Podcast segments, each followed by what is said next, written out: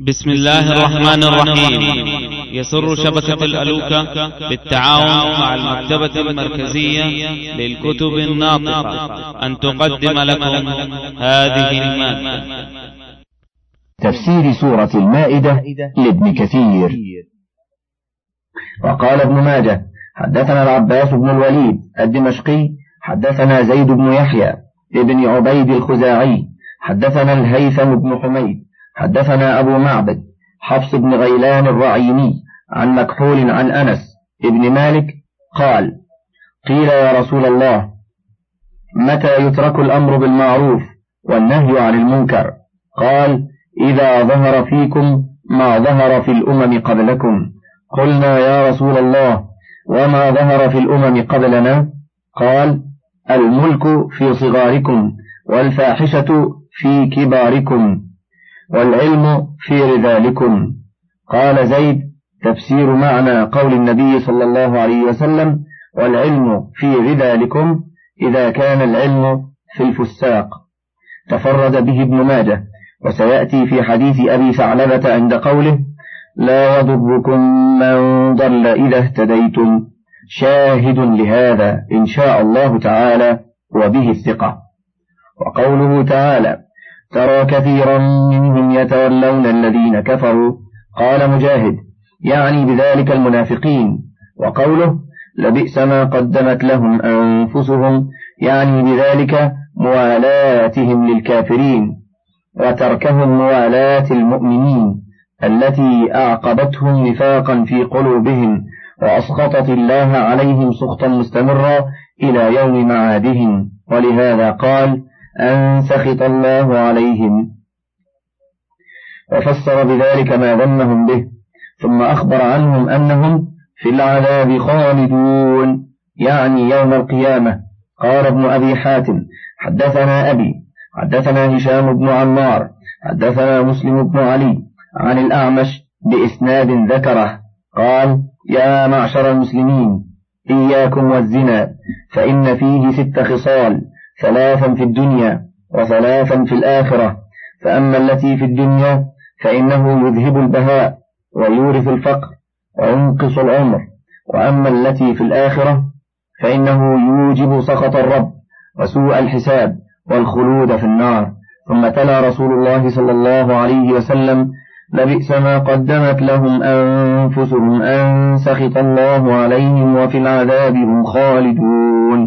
هكذا ذكره ابن أبي حاتم وقد رواه ابن مردويه من طريق هشام بن عمار عن مسلم عن الأعمش عن شقيق عن حذيفة عن النبي صلى الله عليه وسلم فذكره وساقه أيضا من طريق سعيد بن عفير عن مسلم عن أبي عبد الرحمن الكوفي عن الأعمش عن شقيق عن حذيفة عن النبي صلى الله عليه وسلم فذكر مثله.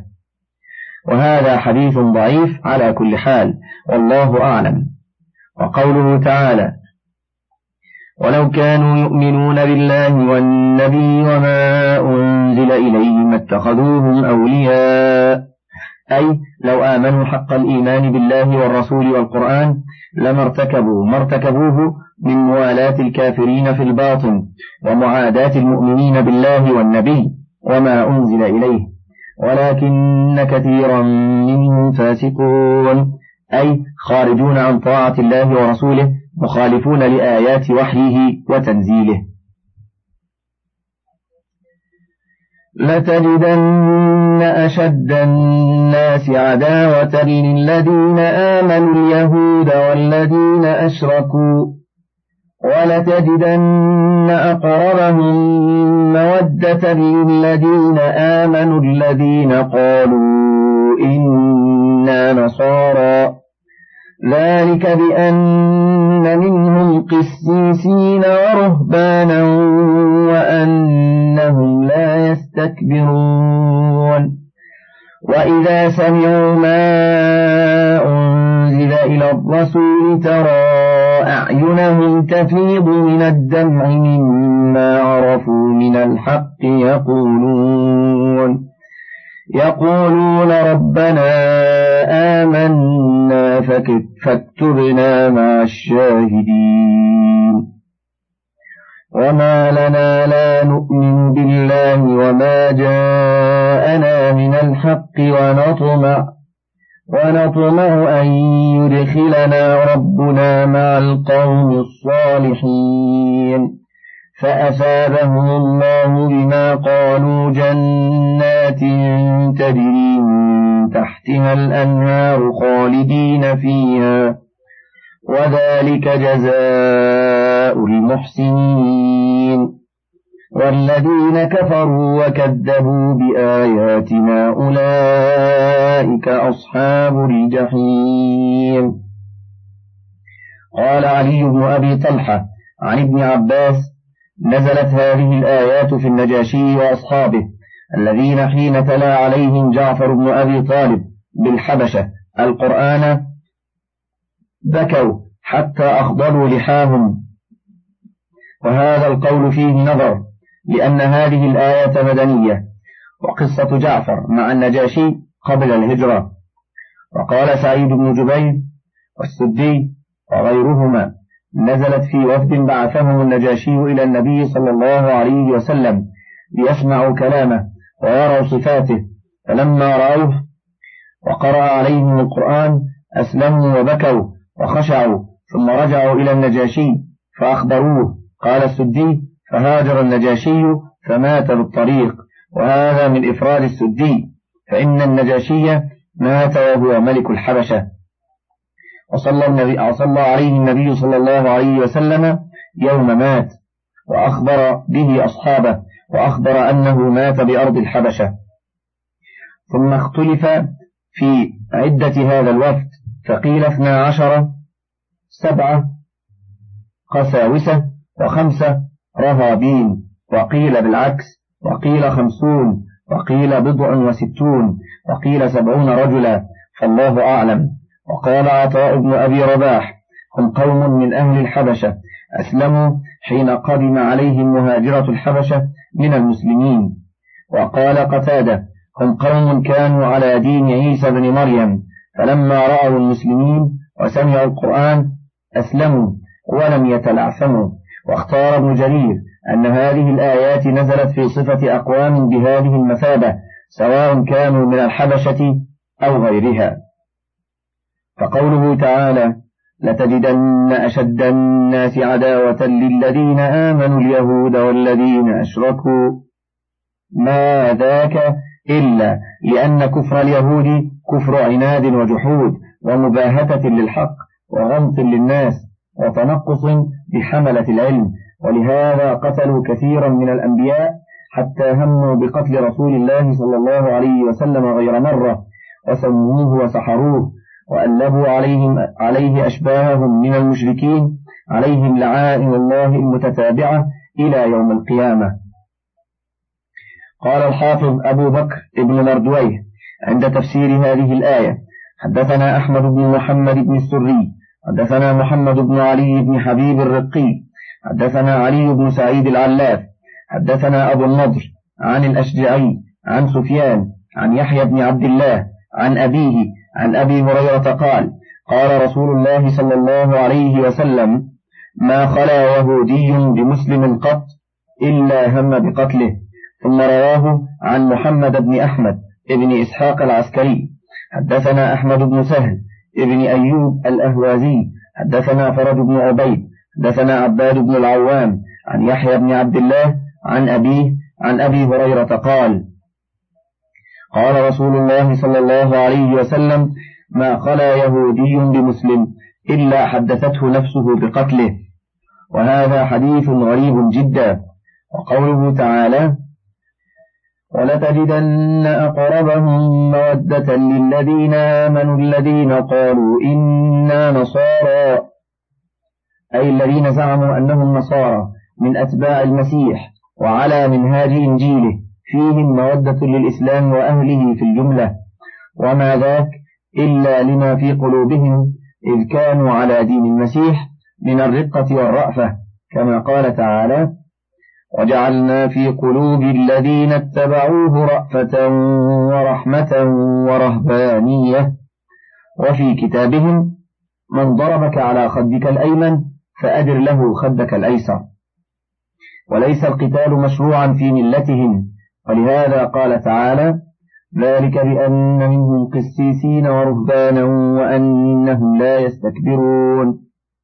أي يوجد فيهم القسيسون؟ وهم خطباؤهم وعلماؤهم واحدهم قسيس وقس أيضا وقد يجمع على قسوس والرهبان جمع راهب وهو العابد مشتق من الرهبة وهي الخوف كراكب وركبان وفارس وفرسان. قال ابن جرير وقد يكون الرهبان واحدا وجملة رهابين مثل قربان قرابين وجرذان وجراذين وقد يجمع على رهابنة ومن الدليل على أنه يكون عند العرب واحدا قول الشاعر لو عاينت رهبان دير في القلل لم حضر الرهبان يمشي ونزل.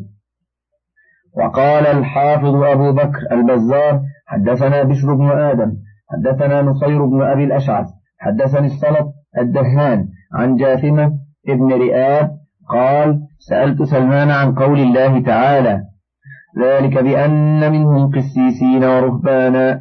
فقال دع القسيسين في البيع والخرب. أقرأني رسول الله صلى الله عليه وسلم ذلك بأن منهم صديقين ورهبانا.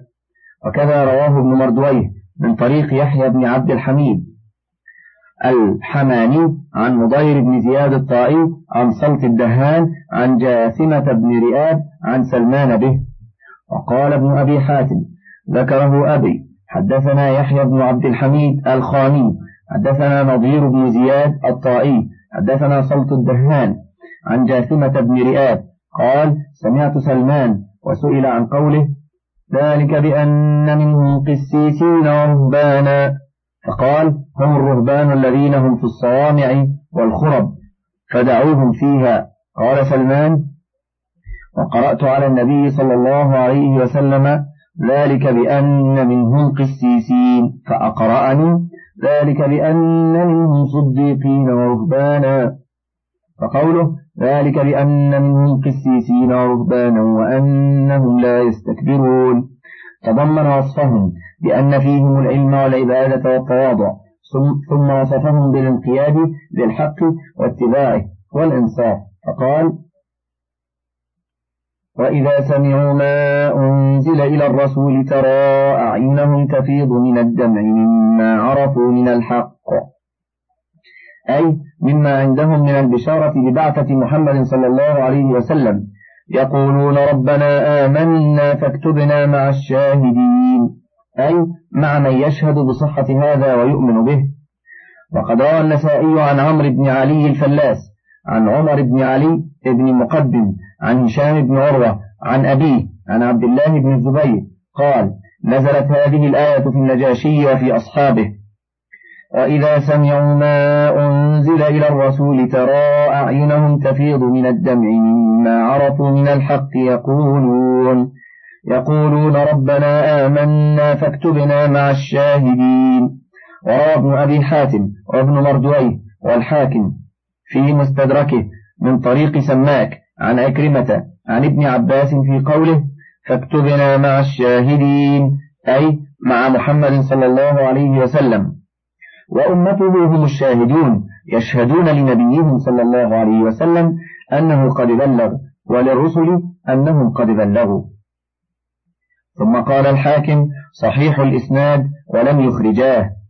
وقال الطبراني حدثنا أبو شبيل عبد الله بن عبد الرحمن بن واقد حدثنا أبي حدثنا العباس بن الفضل عن عبد الجبار بن نافع الضبي عن قتادة وجعفر بن إياس عن سعيد بن جبير عن ابن عباس في قول الله تعالى وإذا سمعوا ما أنزل إلى الرسول ترى أعينهم تفيض من الدم قال إنهم كانوا كرابين يعني فلاحين قدموا مع جعفر بن أبي طالب من الحبشة فلما قرأ رسول الله صلى الله عليه وسلم عليهم القرآن آمنوا وفاضت أعينهم فقال رسول الله صلى الله عليه وسلم لعلكم إذا رجعتم إلى أرضكم انتقلتم إلى دينكم فقالوا لن ننتقل عن ديننا. فأنزل الله ذلك من قولهم وما لنا لا نؤمن بالله وما جاءنا من الحق ونطمع ونطمع أن يدخلنا ربنا مع القوم الصالحين. وهذا الصنف من النصارى هم المذكورون في قوله تعالى وإن من أهل الكتاب لمن يؤمن بالله وما أنزل إليك إليكم وما أنزل إليهم خاشعين لله. الآية وهم الذين قال الله فيهم الذين آتيناهم الكتاب من قبله هم به يؤمنون.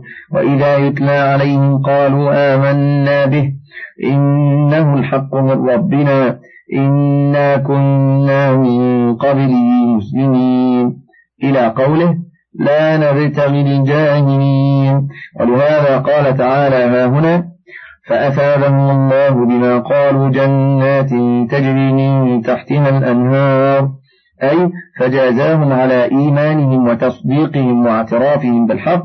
جنات تجري من تحتها الأنهار خالدين فيها. أي ماكثين فيها أبدا. لا يحولون ولا يزولون. وذلك جزاء المحسنين. أي في اتباعهم الحق وانقيادهم له حيث كان وأين كان ومع من كان. ثم أخبر عن حال الأشقياء فقال والذين كفروا وكذبوا بآياتنا أي جحدوا بها وخالفوها أولئك أصحاب الجحيم أي هم أهلها والداخلون فيها. يا أيها الذين آمنوا لا تحرموا طيبات ما أحل الله لكم. لا تحرموا طيبات ما أحل الله لكم ولا تعتدوا.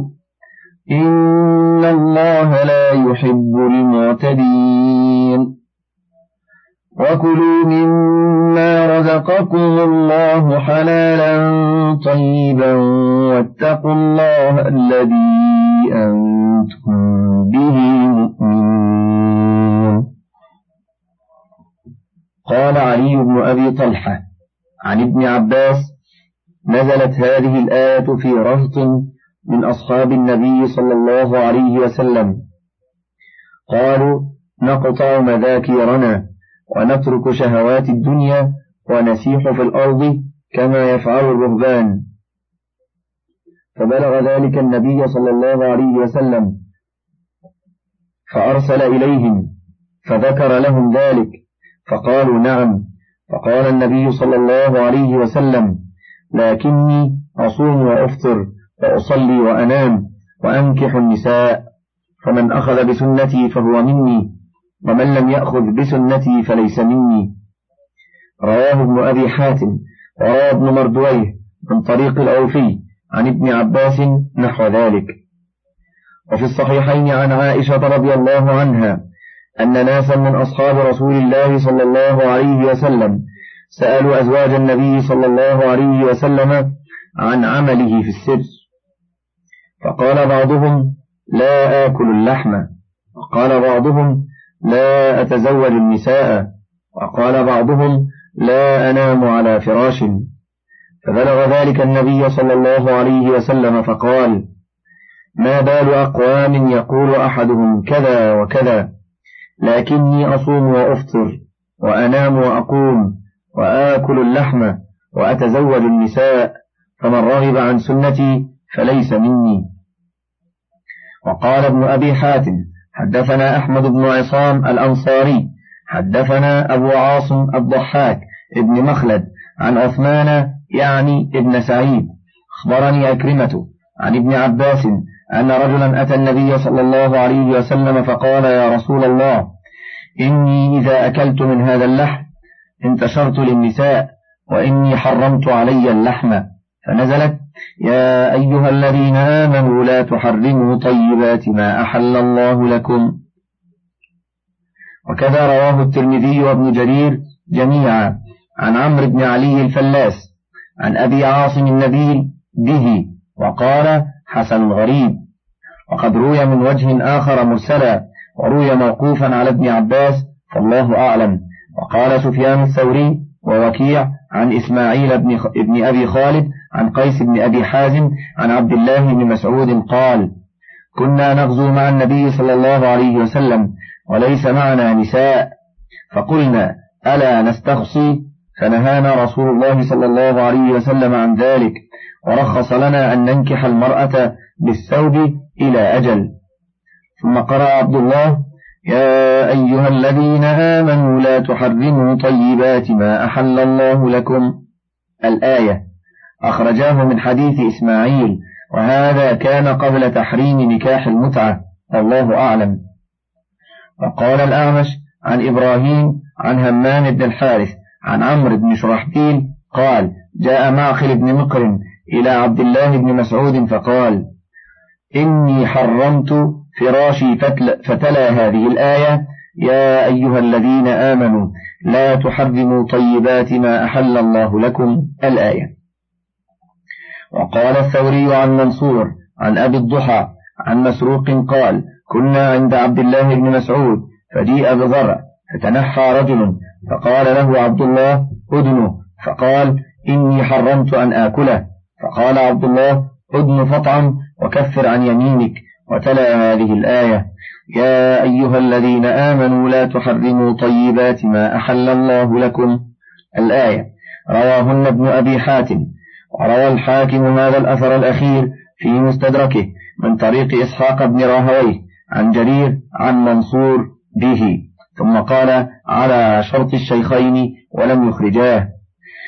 ثم قال ابن أبي حاتم حدثنا يونس بن عبد الأعلى حدثنا ابن وهب أخبرني هشام بن سعد أن زيد بن أسلم حدثه أن عبد الله بن رواحة أضافه ضيف من أهله وهو عند النبي صلى الله عليه وسلم. ثم رجع إلى أهله فوجدهم لم يطعموا ضيفهم انتظارا له فقال لامرأته حبست ضيفي من أجلي هو علي حرام. فقالت امرأته هو علي حرام. وقال الضيف هو علي حرام. فلما رأى ذلك وضع يده وقال كلوا بسم الله.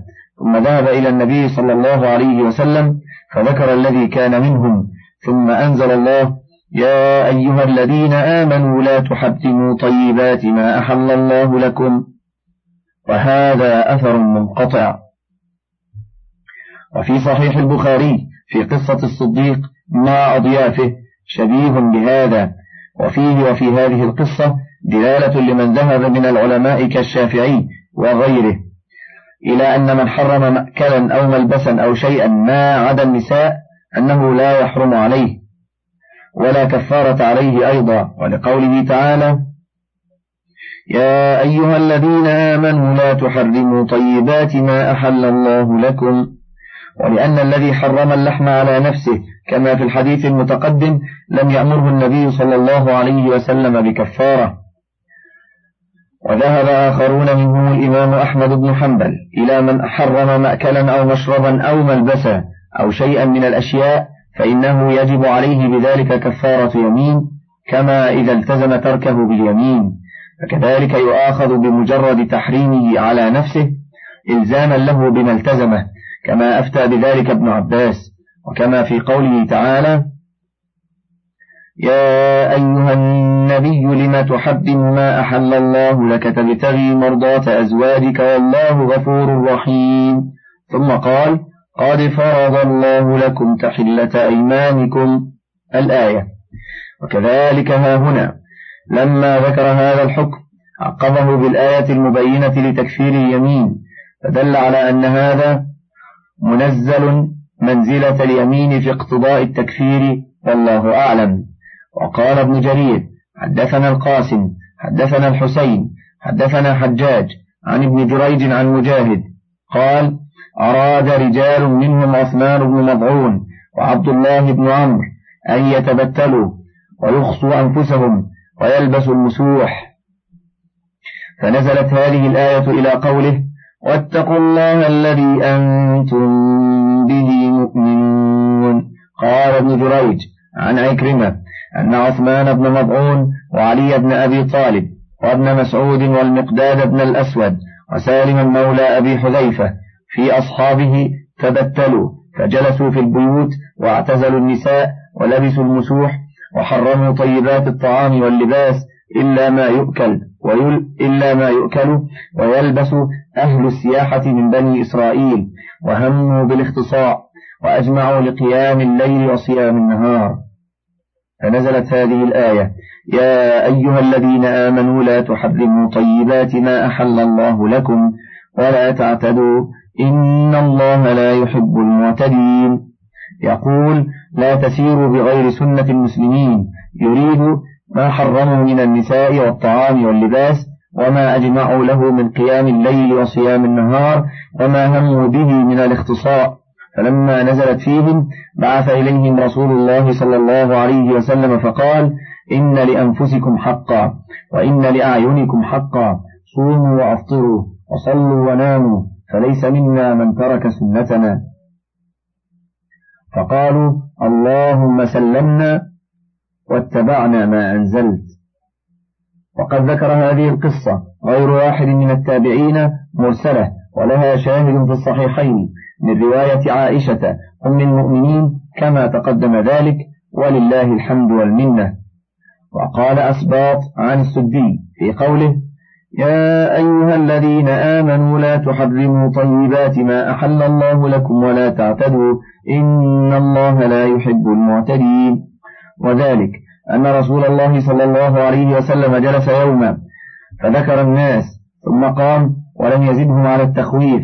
فقال ناس من أصحاب النبي صلى الله عليه وسلم كانوا عشرة منهم علي بن أبي طالب وعثمان بن مضعون. ما حقنا إن لم نحدث عملا فإن النصارى قد حرموا على أنفسهم فنحن نحرم. فحرم بعضهم أن يؤكل اللحم والودك وأن يأكل بالنهار. وحرم بعضهم النوم وحرم بعضهم النساء. فكان عثمان بن مضعون ممن حرم النساء فكان لا يدن من أهله ولا يدنون منه. فأتت امرأته عائشة رضي الله عنها وكان يقال لها الحولاء فقالت لها عائشة ومن عندها من أزواج النبي صلى الله عليه وسلم ما بالك يا خولاء متغيرة اللون لا تنتشطين ولا تتطيبين. فقالت وكيف أنتشط وأتطيب؟ وما وقع علي زوجي وما رفع عني ثوبا منذ كذا وكذا. قال فجعلنا ضحكنا من كلامها فدخل رسول الله صلى الله عليه وسلم وهن يضحكن فقال ما يضحككن؟ قالت يا رسول الله إن الخولاء سألتها عن أمرها. فقالت ما رفع عني زوجي ثوبا منذ كذا وكذا. فأرسل إليه فدعاه فقال ما لك يا عثمان؟ قال إني تركته لله لكي أتخلى للعبادة. وقص عليه أمره. وكان عثمان قد أراد أن يجب نفسه. فقال له رسول الله صلى الله عليه وسلم أقسمت عليك إلا رجعت فوقعت أهلك. فقال يا رسول الله إني صائم. فقال أفطر. فأفطر وأتى أهله.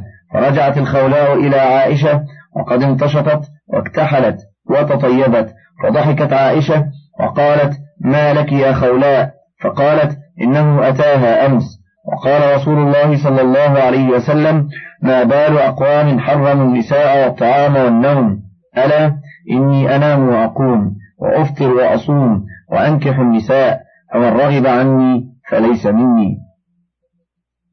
فنزلت يا أيها الذين آمنوا لا تحرموا طيبات ما أحل الله لكم ولا تعتدوا. يقول لعثمان لا تجب نفسك فإن هذا هو الاعتداء. وأمرهم أن يكفروا عن أيمانهم فقال لا يؤاخذكم الله باللغو في أيمانكم ولكن يؤاخذكم بما عقدتم الأيمان. رواه ابن جرير. وقوله تعالى فلا تعتدوا يحتمل أن يكون المراد منه ولا تبالغوا في التضييق على أنفسكم بتحريم المباحات عليكم كما قاله من قاله من السلف ويحتمل أن يكون المراد كما لا تحرموا الحلال فلا تعتدوا في تناول الحلال بل خذوا منه بقدر كفايتكم وحاجتكم ولا تجاوزوا الحد فيه كما قال تعالى وكلوا واشربوا ولا تسرفوا الآية. وقال والذين إذا أنفقوا لم يسرفوا ولم يقتروا وكان بين ذلك قواما فشرع الله عدل بين الغالي فيه والجافي عنه لا إفراط ولا تفريط. ولهذا قال لا تحرموا طيبات ما أحل الله لكم ولا تعتدوا. إن الله لا يحب المعتدين. ثم قال وكلوا مما رزقكم الله حلالا طيبا. أي في حال كونه حلالا طيبا. واتقوا الله. أي في جميع أموركم. واتبعوا طاعته ورضوانه. واتركوا مخالفته وعصيانه. الذي أنتم به مؤمنون. من فضلك تابع بقية المادة.